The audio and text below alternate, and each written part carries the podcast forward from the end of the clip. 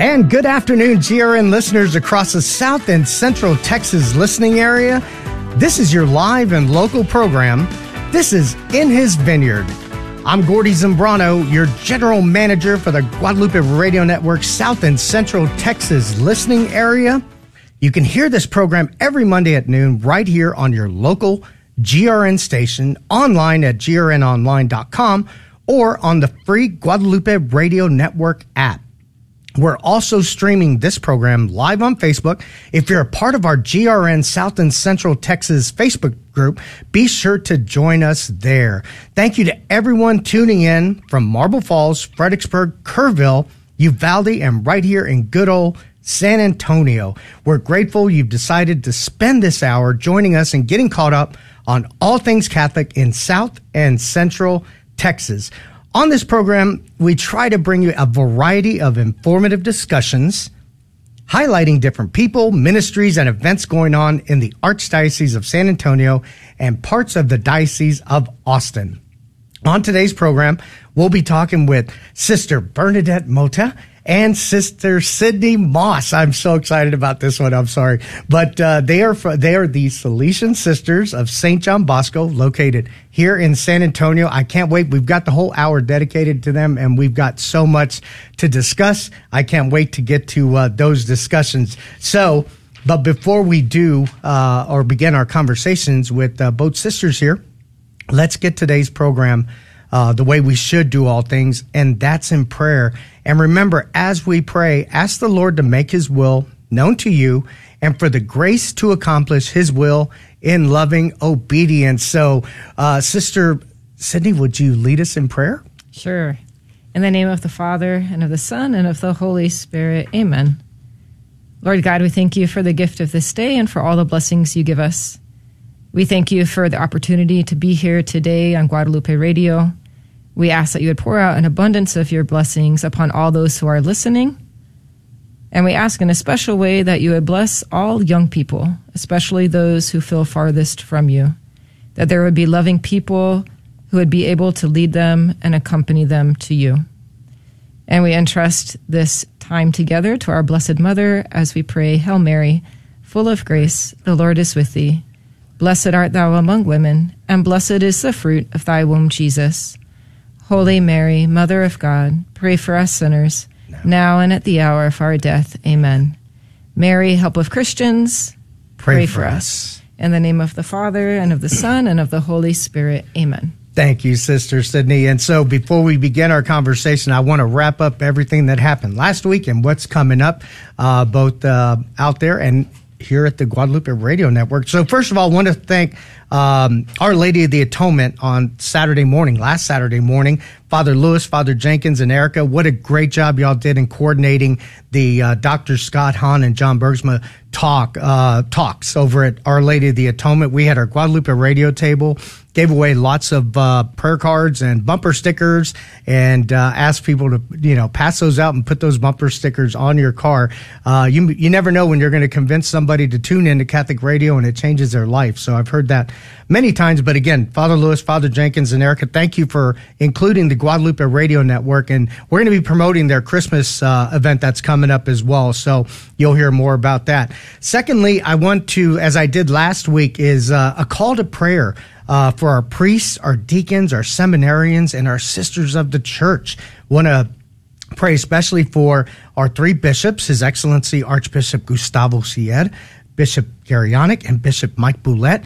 Uh, and we want to dedicate, or I'm, we're asking here at the Guadalupe Radio Network that a, an hour is dedicated a month for um, our vocations so that at your parish you're praying and, and we've got the, the hands of many which makes for a lighter load but praying for our vocations and making sure that we are supporting our vocations as well so i ask you to do that especially the adores out there the adoration uh, coordinators if you can please coordinate an hour uh, for our vocations. We'd really, truly appreciate that.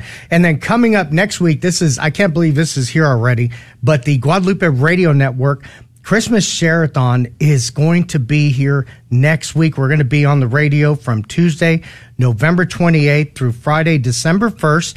And we need your help and support of Catholic radio through the Guadalupe Radio Network. If you are able, please support us through our, you know, one through a one time or a monthly pledge or a matching gift of $1,500 or more in support of one of the hours that we will have on the air. It goes a long way and it takes a lot to, to run Catholic radio. And we ask that you continue to support us. And we thank our supporters that are out there who uh, give their time, uh, talents and treasures to the Guadalupe Radio Network. That is, um, uh, to us, it's, it's gold. And so we thank all of you out there. And it's special this week because we've got Thanksgiving this week. And many of you are going to be gathering together. Remember to start in prayer as you're gathered with your families. Um, one of the things and traditions, and I know many families do this because I've, I've heard it, I've seen it.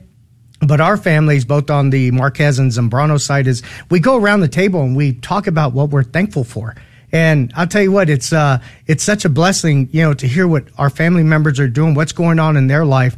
And so I encourage that as you're uh, gathering for Thanksgiving to go around the table and uh, just tell everybody what you're thankful for. You know, what you need prayers for. That's another thing is uh, we all need prayers, and uh, this is a great time to ask your family to pray for you and uh, to pray for anything, any of your needs. So now we start the, pro- the program off, and uh, I'm going to go to Sister Bernadette first, and uh, I know I'm excited. Sister Bernadette, tell us a little bit about yourself. Um, you know, tell us about your formation, your calling. You know, how did how did it all start for Sister Bernadette? All right. Yes. So I was born and raised in Southern California. SoCal. Yes, I'm a SoCal girl. And it was not until I would say more of my college years where I began to realize that God was calling me to something that was not part of my plan. And Ooh. so as a kid, I grew up going to Catholic education, elementary school, Catholic high school. And during those years, I never thought about religious life as an option right. in terms of vocation. And there's a few reasons why. I would say one is because it was never really spoken to us of. Even though I was in a Catholic environment right. and I would go to church every Sunday with the family, but vocation of religious life was never something that was ever brought up. And I knew of some sisters that I knew from like our elementary school, and but it wasn't something that I even really considered because right. I did not see them as really approachable as as a younger person. Oh, that's interesting. And and they weren't Salesian sisters. They were good sisters. They were yeah. good, but their charism wasn't as youth friendly, and so I just never thought about it. And what really took a lot of my time as a as a young person was sports. I played sports in elementary school, high school, and I played basketball, ran oh. cross country and track, and that's what occupied a good amount of my time. Right. And those were good. I'm not saying they were they weren't good. They were good, but then a certain point came during my high school years where I was one day I was in my room and I thought to myself, I said, I don't know the last time I prayed. Wow. Like just prayed myself. Because yeah. you would pray at school, you pray before a meal. But when was the last time that I actually just prayed my you know, just me with the Lord? Right. And I couldn't remember. And I was like, that's not good. There, I need to make some changes in my life because I was spending all these hours playing sports and studying and, right. and doing good things. But God wasn't really part of my priorities. That relationship. No, there there wasn't a relationship much. Right. And so on, on my side, there wasn't. and so I know the Lord yeah. had inv- been inviting me to it, but I just wasn't paying attention. And again, I wasn't a bad kid. I just, right. just it wasn't a priority. And so now, fast forward a little bit. Now, when I am with young people, I, I make sure to tell them, your faith is is a relationship with the living with the living Lord. It's not just right. something you study, not something to know in your head. He needs to be in your heart because otherwise it you'll leave. Yeah. Right. Why why would you want to stay for just knowledge? That right. that's not that's not the the main focus.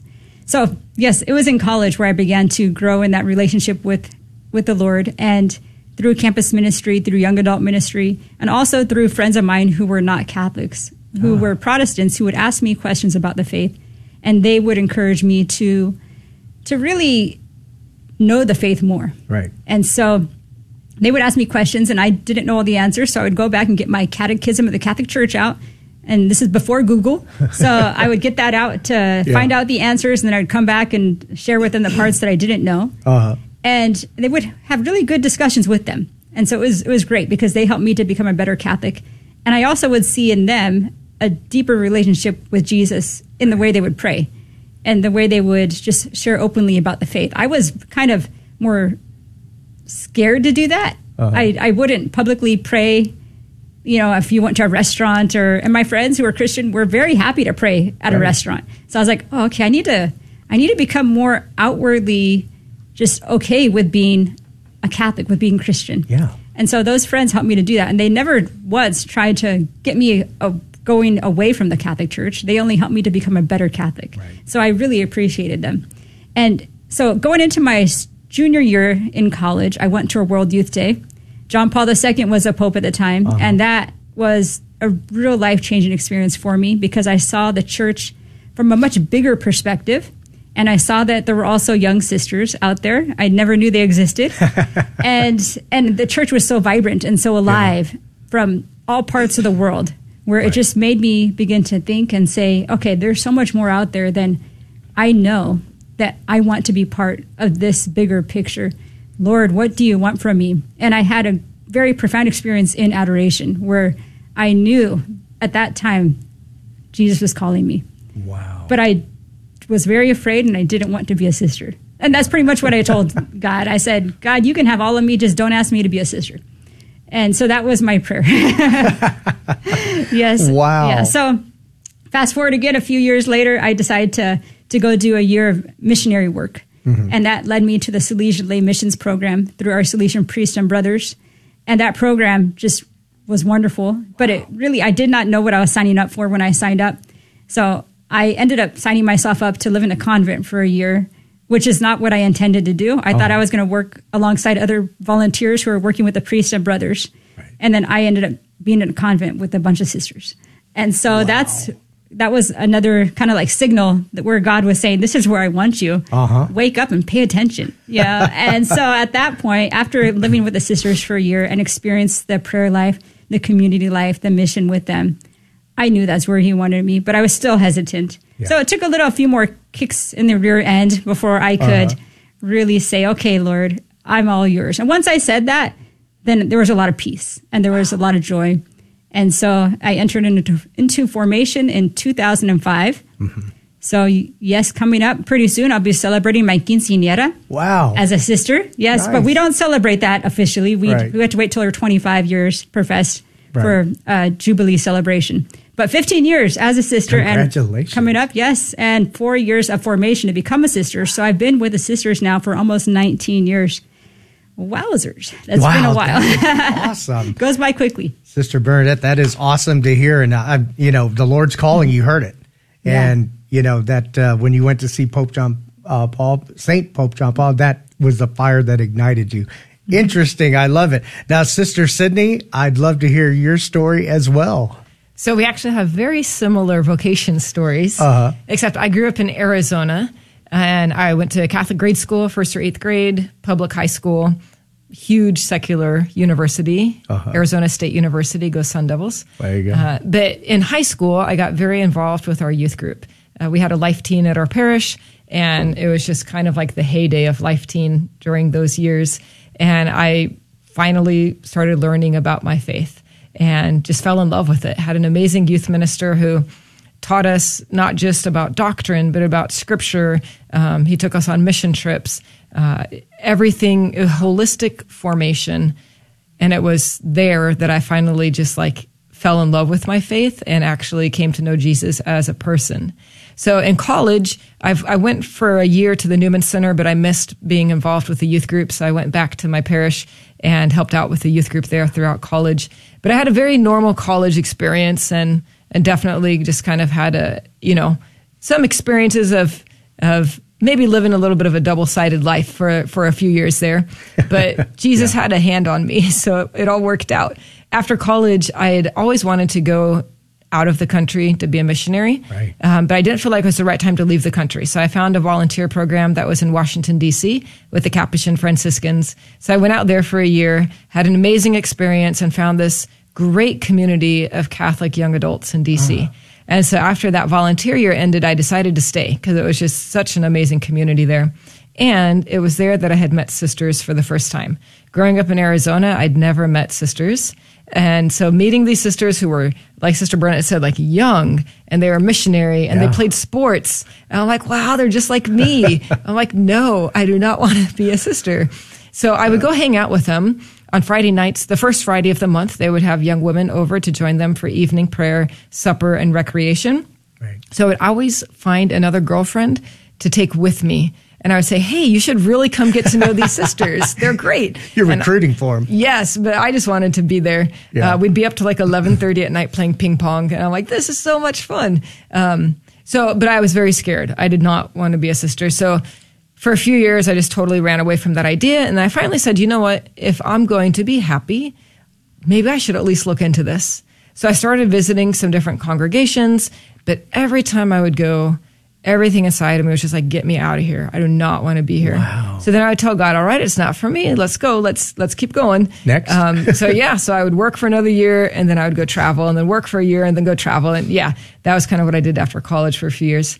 Um, but there was always that attraction. There was always this tug on my heart. Right. So finally, after a few years, I also did a missionary program, but with the Salesian Sisters. Ah. So I had never met a Salesian sister in my life. I found the volunteer program on the internet, on the Catholic Volunteer Network. And I thought, well, this would be a great experience because I knew volunteers lived in community with the sisters. I said, this would be a great experience to see what life is like from the inside of the community. But I am the volunteer, not a discerner. So I want to make that very clear. Right. So I signed up and went to El Salvador for a year. But at the end of that year, I couldn't come home because mostly I wasn't ready. I didn't know what my vocation was. I'm like, I'm not going. So I stayed for a second year in El Salvador. And it was about eight months in that I finally had peace and just said, This is what I want. I'm happy. Wow. So I came back, and I, at that point, I was still saying, I'm not going to be a Salesian sister because they're too busy and they don't pray enough. I don't want that. So I came oh. home, visited another community, mm-hmm.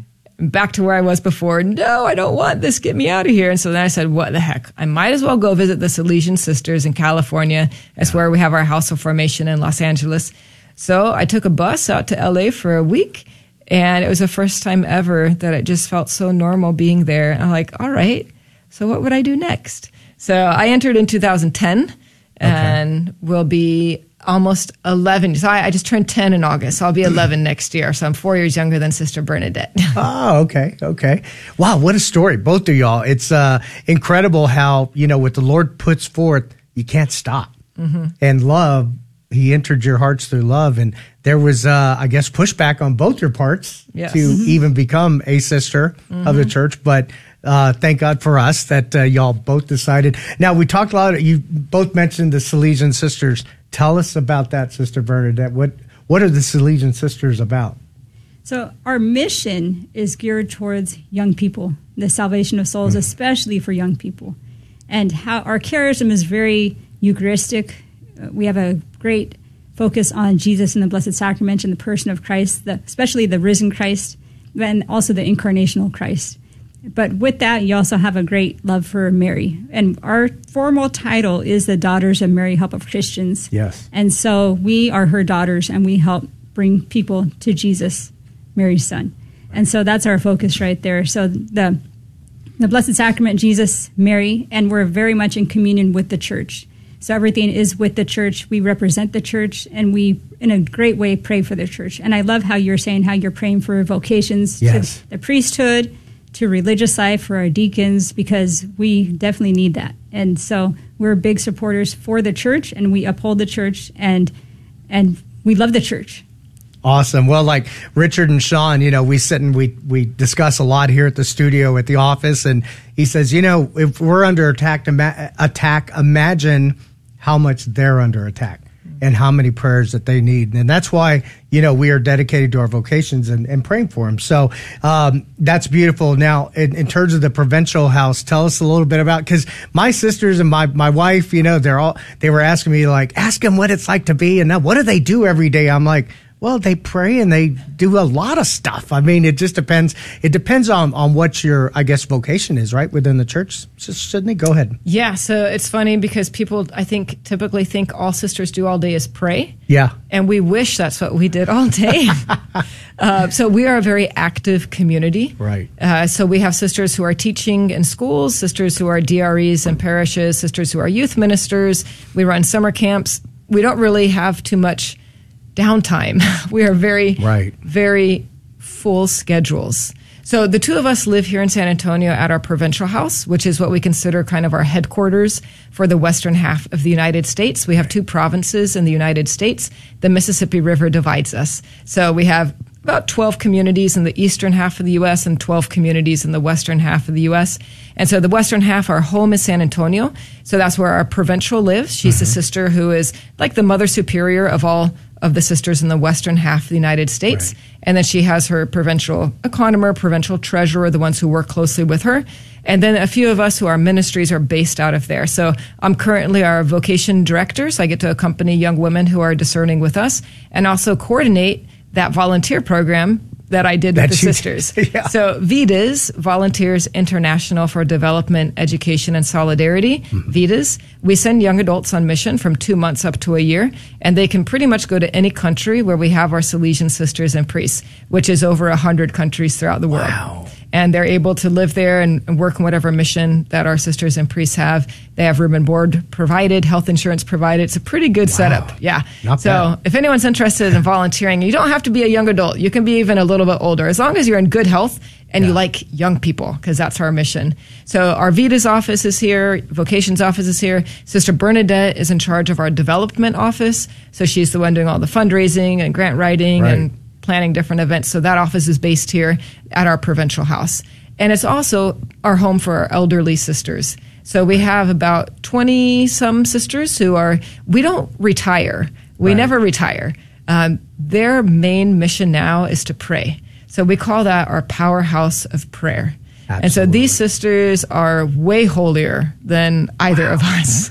Maybe than we'll ever be. I don't know. Maybe when we're their age, we'll become holier. Yeah. And some of these sisters, no joke, they pray 15 rosaries a day. Wow. So, yes, they, you ask for prayers, they will definitely pray for that. And just the whole day, they are mostly spending in prayer. Um, whereas the younger ones, we still have a few sisters who are going to school. Um, one who's going to school full time to finish her music education degree at Our Lady of the Lake another who's part time, getting her master's in theology through the Augustine Institute and teaching part time. Right. So, and it's our house of formation for our first year candidates. So when the young women enter with us, that's where they start here in San Antonio at our provincial house. Um, so there's a lot of different things that happen at our provincial house, um, but everyone is welcome. The right. chapel, we have a big, beautiful chapel. So if anyone ever wanted to come by and just pray, come between the hours of 9 a.m. and 5 p.m. And there's usually always a sister at the door to greet you and show you to where the chapel is, and you can just spend some time with the Lord. And I've been to the uh, provincial house over on Buena Vista Street. Yes, that's wow. What a nice facility! we are have. very blessed. When people come visit, we always need to tell them this is not a normal convent. We yeah. don't live in a house like this anywhere else except here because this is home. This is yeah. home base. Like we all get together about once a year. All of our sisters come and we all gather there for Thanksgiving. All of our sisters in Texas and the community in New Orleans, they'll come in and we all have Thanksgiving there. So it's home for all of us. So right. it's a big house. Yeah. And in other communities like in Laredo, our sisters live in two double wide trailers, um, oh. RVs. No, what do you call them? Mobile Trailer, home. mobile home. Mobile that's home. what they're called. Uh, two double wide mobile homes. Wow. We're working on renovating the convent. Um, but for 15 years, we've been living in mobile homes in Laredo. You and it's step it up for Laredo. No, but it's really great because it's really easy to clean. yeah, exactly, exactly. Uh, well, Sister Bernadette, we, uh, uh, you know, I went to the provincial house and I got to see firsthand, you know, where y'all live, and it's so beautiful there. But tell us about uh, St. John Bosco. It's right across the street. Y'all just had the turkey bingo. Yes. Tell us a little bit about what the Salesian sisters do with St. John Bosco? So, St. John Bosco School is one of our schools that we have in our province that is owned and operated by the sisters. There we have a learning center, so young babies as early as I think it's six weeks, six weeks can oh, be there, wow. and so six weeks through five year olds can be at our learning center, and then we have our elementary school, which is first to eighth grade. Right. And so K3. It starts with K3 K three, in K the three grade through eighth grade. Uh-huh. Yes. So, so yes, we can have from they could be there for a long time before they actually finish the school if they Yeah. start as a baby. And our school has been there for since the 1950s, I believe. Yeah. In San Antonio, we have, and we've been in San Antonio even longer than that. But Right. that school has been there since the 50s. And it, again, it's it's a area where there's a little bit more of a impoverished area. So we're really trying to to raise funds so we can en- enable young people who live in that area to be able to to receive a Catholic education because it is it's expensive to run a Catholic Yeah. school Yeah. and and especially for those who do not have means to be able to go to school. So especially those kids in that area. who- So you have sisters that actually who teach, there. Yes, we have sisters who teach there. So I think we have 10 sisters who live in that community. Mm-hmm. And one is the principal, and then some others are teachers of various subjects, and others help with assistance.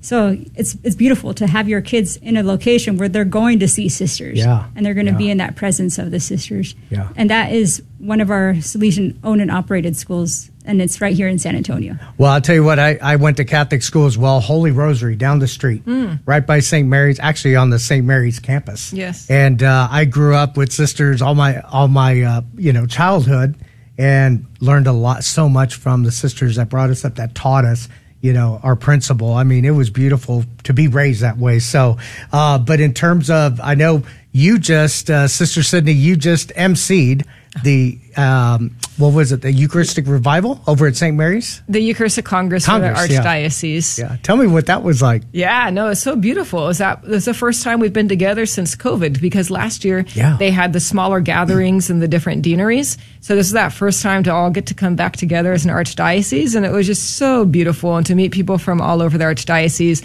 to be there with our three bishops, to have Cardinal Tobin who was there, and that was that was awesome. You know, as he came off the stage, I'm like, oh, thank you so much, Cardinal. I wanted to tell him how what an amazing talk he had given, Uh-huh. and he just starts talking. You know, we have your sisters in my diocese, and they're so wonderful, and I love them. He just goes off about our sisters in New Jersey.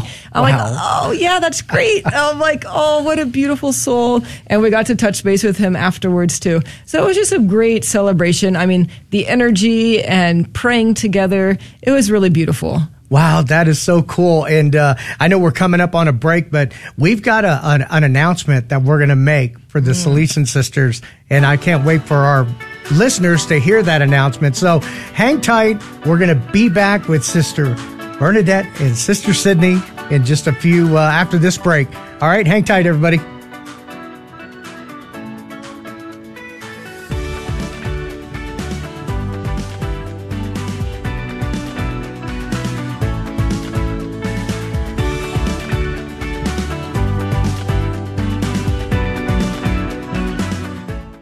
This is Gordy Zambrano, General Manager for the Guadalupe Radio Network. The 2023 Christmas Share-a-thon is just around the corner. The theme for this Share-a-thon is Joy to the World, starting Tuesday, November 28th through Friday, December 1st. We'll be on the air asking for your financial support to help keep the Guadalupe Radio Network on the air. Please prayerfully consider calling in at that time to make a one-time donation or monthly pledge of support. Thank you for your generosity and may the Lord abundantly bless you.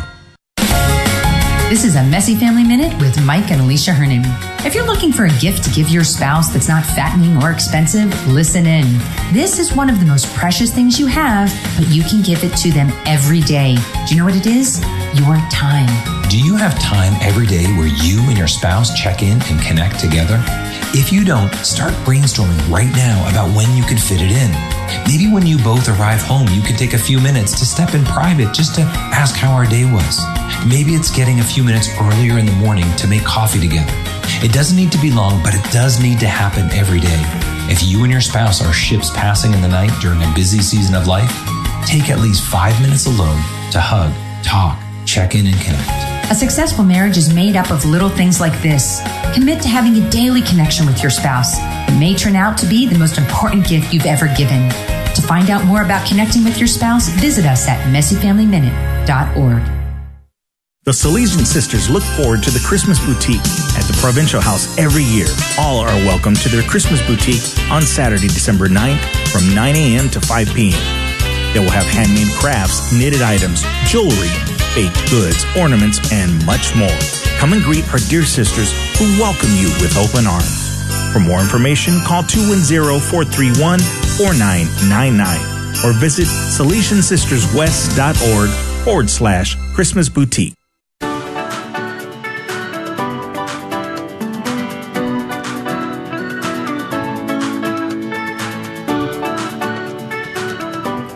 And we are back. What a great uh, segue into this uh, next half hour about the Christmas boutique, which we're going to talk about here with Sister uh, Bernadette and Sister Sydney. But uh, I'm sorry, we're going to be talking about that. So you're listening to the Guadalupe Radio Networks in His Vineyard.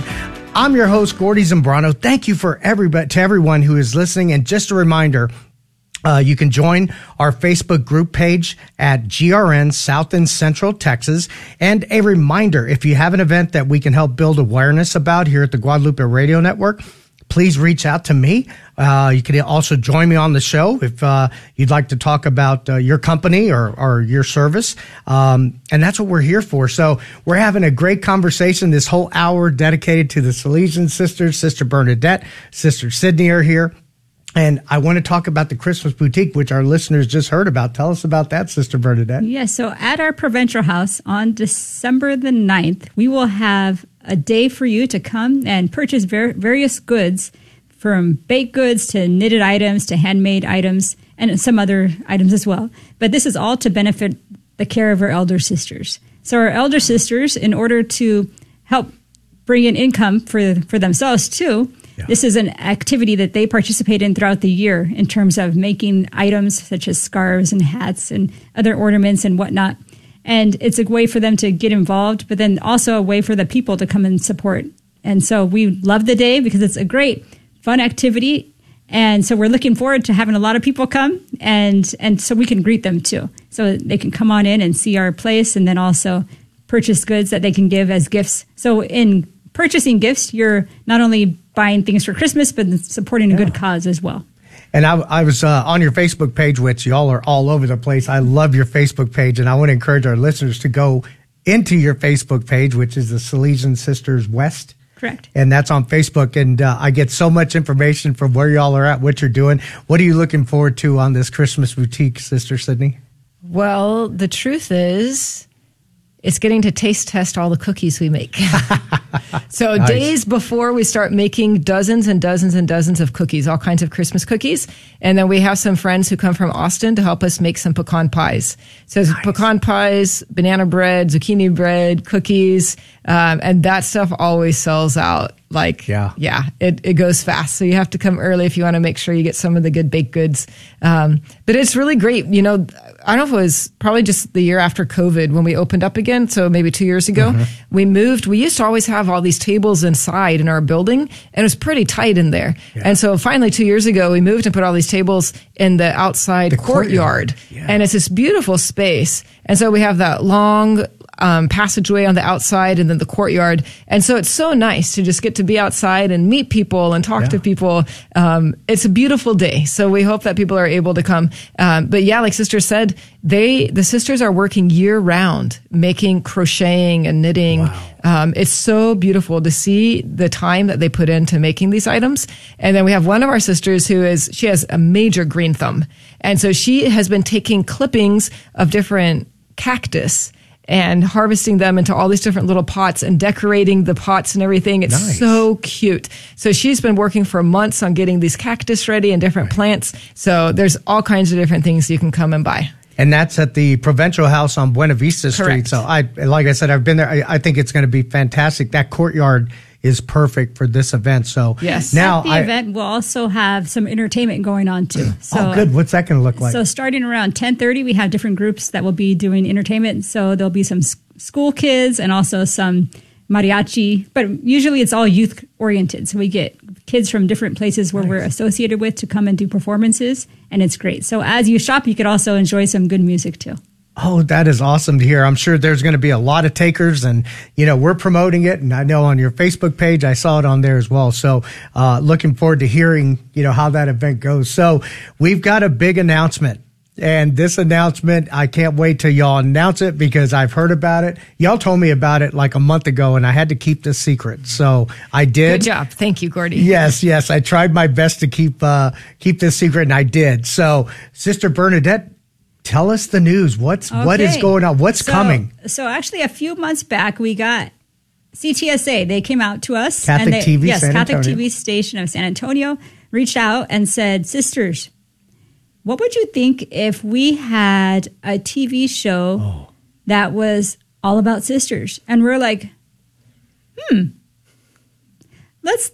Let's pray about it. Yeah. So, so we brought it to our leadership Yeah. and we said to our leadership and shared with them about the opportunity of collaboration with them. Mm-hmm.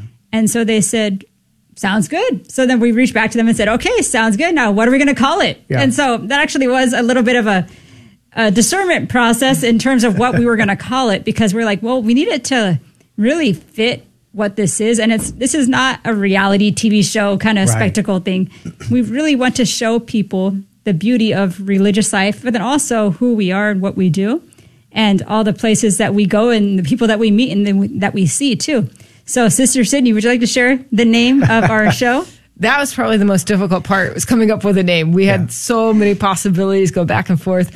Anyway, we finally had a Holy Spirit inspiration one day and it just kind of sounded right. Like this is it. And it's the show will be called Joyful Habits.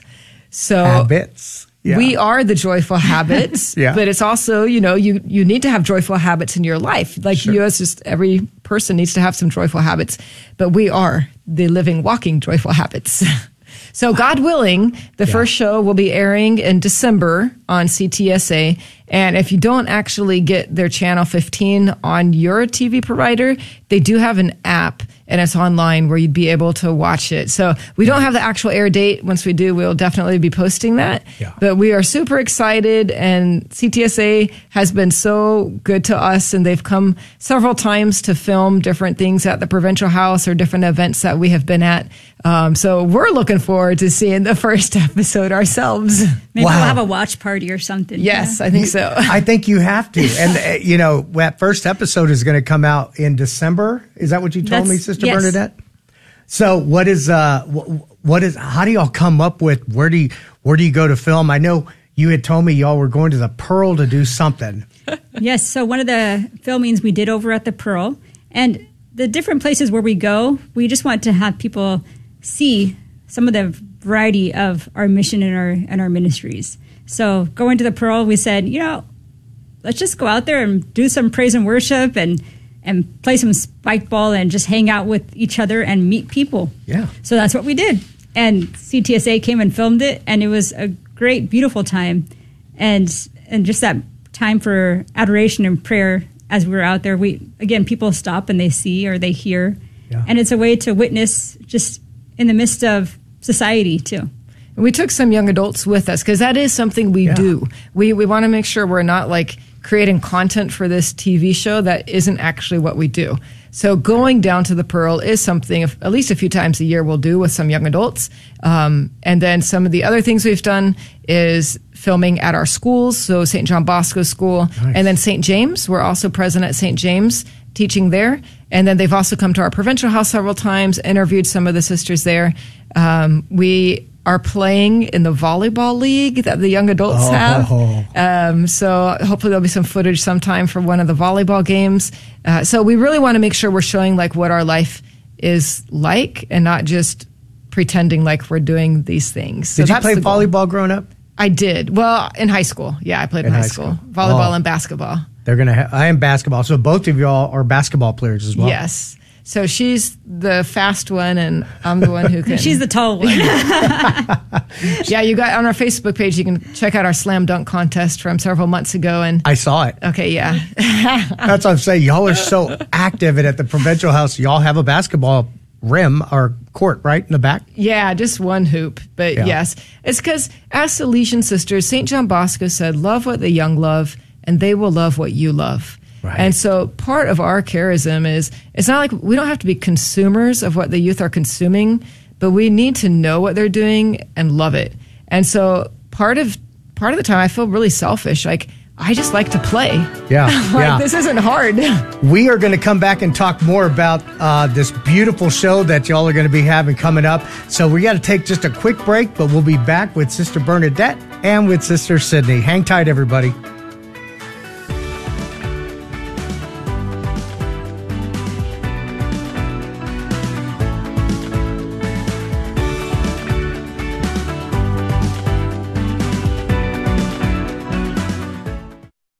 This is Life News Radio. I'm Jim Anderson. Another pro-life advocate has been convicted for peaceful protest against partial birth abortion and or the admitted medical abandonment of abortion survivors. 73-year-old Patricia Harlow, charged by federal authorities of FACE Act violation, was convicted in the D.C. courtroom of Judge Colleen Kollar-Kotelly after the judge denied defense evidence. Defense attorneys sought to introduce video admissions of DC doctor Cesare Santangelo, who called hospital resuscitations of infant survivors the stupidest thing doctors could have done.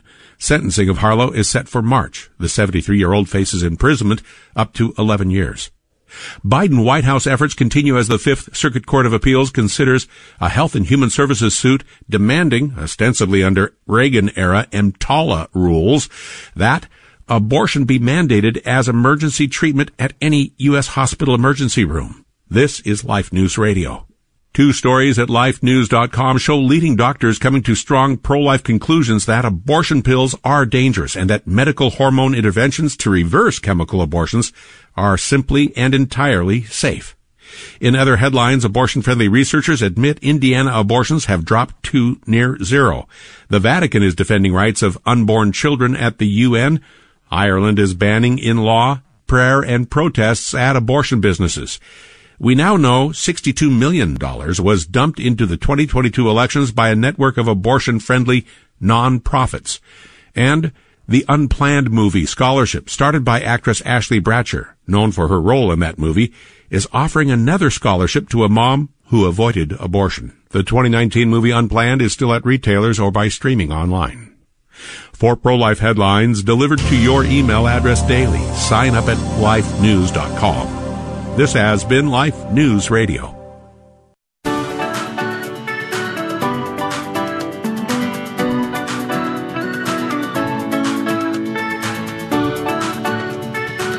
And we are back. We're having a great conversation with both Sister Bernadette and Sister Sydney. They're both um, part of the Salesian Sisters over at St. John Bosco. We just revealed that they are going to have a television program that's going to be coming out on Catholic TV. So we're going to talk more about that. But you know, one of the questions I wanted to ask in the first uh, in the first segment was, um, did you have a devotion to St. John Bosco uh, prior to coming?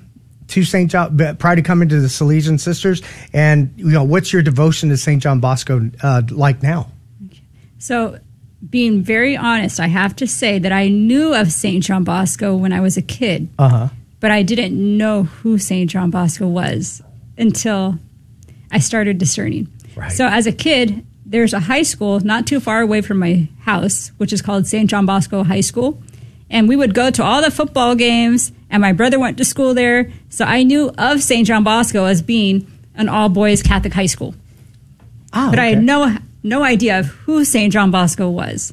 And it wasn't until I started looking into a volunteer program that I realized the Salesians of St. John Bosco and what the mission that they had was.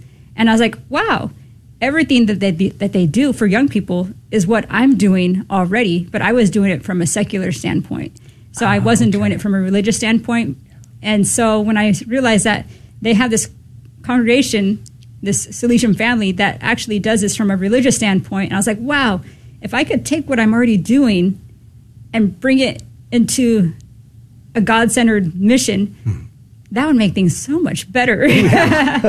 so yes, that's that's really how I met Saint John Bosco as the saint. Before that, I had no idea, even though I heard the name, Right. but I was oblivious to who he was. And so now, as a sister, it's, it was like a perfect fit. It was Yeah. everything that I had was already within me was Salesian, and what I was brought up in was very much a Salesian type of home, Right. where everyone was welcome. We had I, I grew up in a large family, so there's six kids, and so we always had family and friends over at the house all the time. So our house was an open home for everyone, and it was a place where they felt welcomed. It was a place where where family was very important, Right. where the faith was lived. And so I, like I said, I already had that heart for young people. I already lived in an environment that was very Salesian, but I didn't know the person of St. John Bosco and the Salesian family at Right, the time, right. Like I, I do now. Like you do now. Yeah. Sister Sydney? No, I did not know St. John Bosco before entering. Uh-huh. The the closest I met him. So in 2000, I went to World Youth Day in Rome. And before World Youth Day, we actually started up in Turin in northern Italy, ah. and that's where he's from. And that's where we have the basilica that he built in honor of Mary Help of Christians, and that's where he's buried. So in 2000, I went to the basilica in Turin and I saw him but I had no clue who he was. As I left the church, we were asking each other, is his name Don Bosco or John Bosco? I remember we talked about that. Yeah, explain to us. yeah, so his name is John Giovanni, John Bosco. But in Italian, you call a priest Don. So a father would be Don. So his name was Don Bosco, just means Father Bosco. So that's how we either call him Don Bosco or Saint John Bosco. You would never say Saint Don Bosco. That just sounds really funny. Saint Yeah. Father Bosco? No. So John is his name, and Don just means Father Bosco. So that was my first encounter with St. John Bosco in 2000, but I didn't know who he was. And so when I did my orientation for the volunteer program is when we first, I first really learned about his life. Right. And throughout formation, we learn about him. Our co-founders is St. Mary Mazzarello. So she was doing the same thing, but with women in a village, small village, like a thousand people, just a few hours from Turin. And when he met her and the other women working with her, he realized these are the ones who will be the first Salesian sisters. So all through formation, we learn about them. And then the two summers before we make perpetual vows, we get to go to Italy to do what's called the second novitiate. So we spend a month that first summer outside of Rome in Castel Gandolfo. And the second year, we go up to Turin and Mornese, where St. Mary Mazzarello is from. And it's amazing after pretty much 10 years of learning about their lives to be there and walk in their footsteps. It just everything took on a completely new meaning. And it's just everything came to life. Yeah. And so now, yeah, like St. John Bosco is a, a real person, not just, we have a lot of photographs of him. That's what's super cool. We have real photographs. You see what he looks like. We know how tall he was. He was very short. He was only Really? five four, but he was strong. He grew up on a farm, so he was a strong man, but he was only five four. In all the pictures, they have him standing next to little kids. That way he looks taller. or he's sitting down. He's sitting down, like listening to the confession. He's kneeling, so you don't know how short he is. But yeah, so he's uh, just so. I think what I appreciate the most is just how much of a normal person he was. You know, the saints sometimes we just look at how holy they were. But he was just such a normal person and was so relatable to the kids. They loved him so much. They wanted to be with him because they knew that he understood them and he loved them so much. And so, yeah, he's a great role model for us. And for a lot of kids out there today, he, he did grow up in a single family home. His dad passed away when he was just a oh. little boy. So it was him and his mom and his stepbrothers. And so he, he knew the struggles. And so that's why, especially for him, he wanted to be the father figure to young boys to help them to become good Christians and upright citizens. Because he, as a young person, he didn't have that father figure in his life. Wow. And uh, of course, you know, the school is named after him, St. John Bosco. Mm-hmm. So I'm, I'm sure the kids at St. John Bosco know who St. John Bosco is, right? They better. or at least they're going to learn, uh-huh. right? yeah. And an opportunity we have coming up that I almost forgot is that we have a pilgrimage to Italy that we're going to be doing in May. So if oh. any listeners are interested, you can go to our website, salesiansisterswest.org, and there we have the information about the pilgrimage. It will be a 10 day pilgrimage, and we will go in the footsteps of St. John Bosco and St. Mary Mazzarello through that part of northern Italy. And then we'll go down to Rome and have some time in Rome as well and go to a papal audience. And so it'll be a beautiful experience. And so, really encourage anyone who feels a call to learn more about Salesian spirituality and take a deep dive into it. It will be a fabulous opportunity. What's the cost?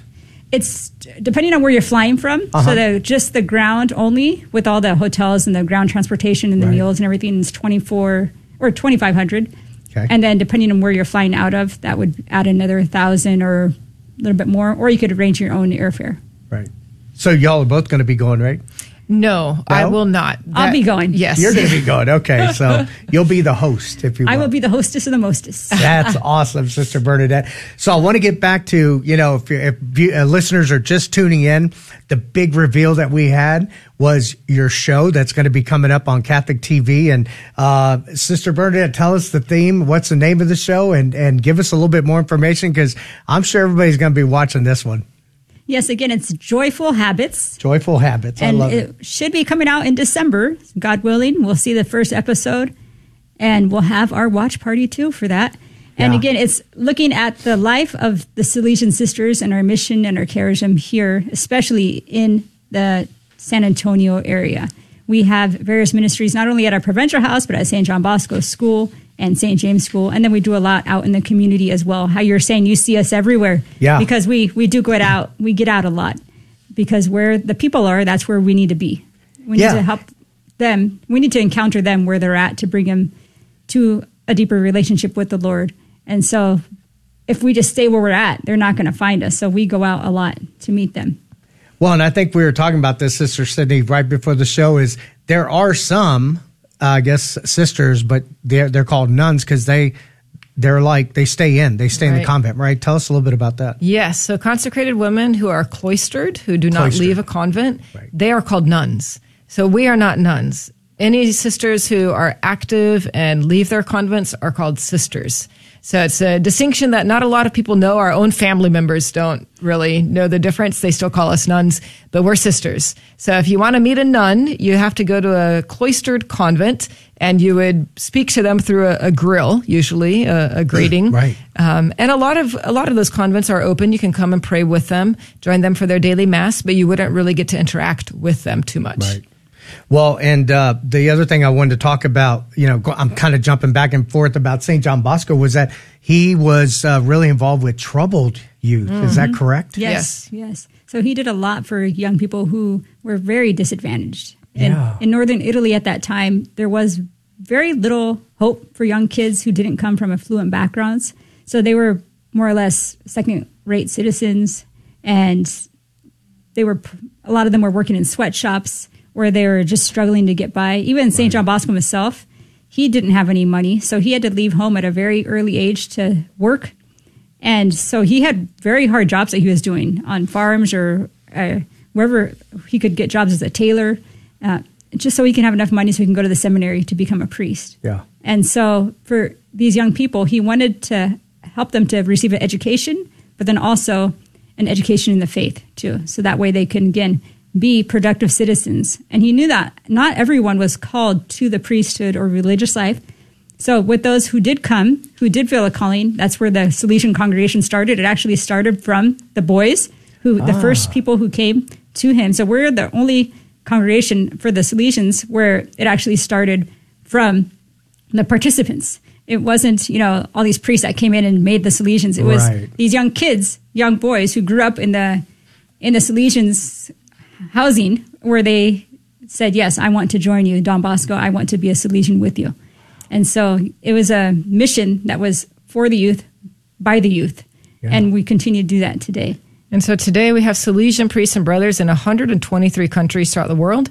Oh, wow. And our sisters are in 97 countries. Wow. And so in many of those countries, we are still very much working with the poor and disadvantaged young people, um, working with street kids.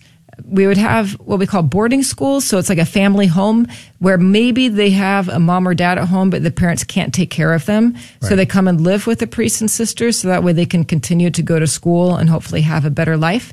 A lot of other countries, we still have vocational schools. So they come and learn a trade. Um, so very much working with poor and disadvantaged young people and women. For the sisters specifically, helping women to be able to have a better life as well. Gotcha. And then we also have our Salesian cooperators, which is similar to a third order. So for those who do not feel a calling to religious life, but have that heart for the young and our Salesian mission, they can make promises rather than vows, and they can be married, they can be single, whatever uh, state of life they're in, and and then they live their regular life outside the Right. outside. They're they're not in a convent or a rectory or anything like that. And so they make promises to live that charism. And so it's a two year formation process to become a Salesian cooperator. And that's a beautiful gift of the Salesian family that Don Bosco started as well. Because, like I said, not everyone was called to the priesthood or to be a brother or a sister. So Right. he said, for those who want to be supporters in our mission and cooperate with us, we will make the Salesian cooperators. And so we have that branch too. What would you say to a young lady that's listening, or maybe a mom that's listening that has a daughter that's interested in the Salesian Sisters? What would be your sales pitch to them? And not, you don't need to sell it, but I'm just saying, you know, what would be your advice? What would be your, you know, where what should they be thinking? How how do they how do you go into formation? What what frame of mind? And I know y'all talked a lot in the very beginning about, you know, y'all really resisted, but uh, within that resistance was that love Yes. that God put in your heart. Uh, wha- What would you say to a young lady who's thinking about it? The best thing is come and visit, spend time with us, pray with us, have a meal with us, recreation. It's very similar to dating. You're not going to get married until you get to know somebody and you get to know them by building that relationship. Right. So for somebody who is thinking about religious life, one of the best things is to actually you need to go and visit communities. And that is how you're going to know if that is how God created you. Because your vocation is not something you can just invent for yourself. God has already given you your vocation, but now you have to discover what it is and accept it. So come and visit, get to know the sisters, spend time with us, and obviously have a spiritual director spending time in prayer. Um, we have opportunities in the summertime that if young women want to come and help us at summer camp, we do a summer camp at St. John Bosco for four, well, three weeks. And then we have one in Northern California. It's a sleepaway camp for girls, which is the best place, in my opinion, to spend the summer. Awesome. It's Northern California. The high is maybe 75 each day. We have a swimming pool. We do archery, arts and crafts, campfires. It's the best. So it's a really great way for young women to spend time and see what our mission is like Yeah. and see if that is what God is calling them to. And for Well- the parents out there, and mm-hmm. for the parents or the people, or if you're going to church and you see a young person that maybe has, you're going to mass a, a lot and you're like, wow, I wonder if maybe they have a calling to the priesthood or religious life. One is pray, pray for them, pray for them that they could respond to God's call. But then two is encourage them.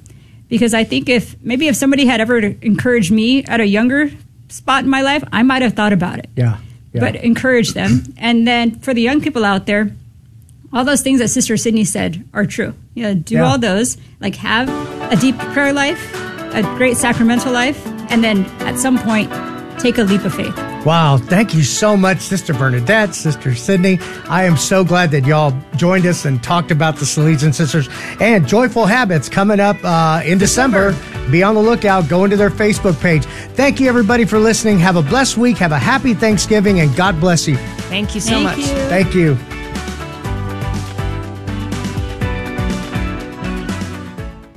On behalf of San Antonio Coalition for Life, I'd like to give thanks to God for the six babies' lives saved from abortion during the fall 40 Days for Life prayer vigil. Everyone's invited to help continue this life-saving effort by signing up on the 40daysforlife.com slash San Antonio 365 calendar. Sidewalk advocates will be at 2140 Babcock, Monday, Tuesday, Thursday, and Friday from 8 to 5. For more info, please call or text 210 410 9424. Do you feel life is flying past you? Are you desperate for moments of peace and quiet? Lord, Teach Me to Pray, the Free Ignatian Prayer Series opens hearts to His voice, to the peace you are seeking, the only love that fulfills the human heart, Jesus. God is calling you to true joy, knowing Jesus personally. Lord, Teach Me to Pray is free. Go to LordTeachMeToPray.com, click the red box, order Lord, Teach Me to Pray now, LordTeachMeToPray.com. This is a Messy Family Minute with Mike and Alicia Hernon. The world says husbands and wives have the same or even interchangeable roles. Some fundamentalists say wives should let their husbands decide everything and simply obey. This way of thinking does not reflect the rich, intricate, and beautiful teaching of the Catholic Church on marriage. A true Catholic marriage calls men and women to act in complementarity so they both become who God's calling them to be. Men act as the head and women act as the heart. These are sacred roles which communicate to the world the mystery of Christ's relationship with the church. Christ sacrificed himself for the church and laid down his body for her. That's how husbands are called to love their wives. Wives love their husbands are respecting and allowing them to protect and lead them to holiness. St. Paul sums it up these roles in Ephesians 5. Husbands, love your wives, and wives, respect your husbands. To listen to our new podcast on the roles of husbands and wives, visit our website at messyfamilyminute.org. Your 24 hour a day source of Catholic inspiration. This is the Guadalupe Radio Network, radio for your soul.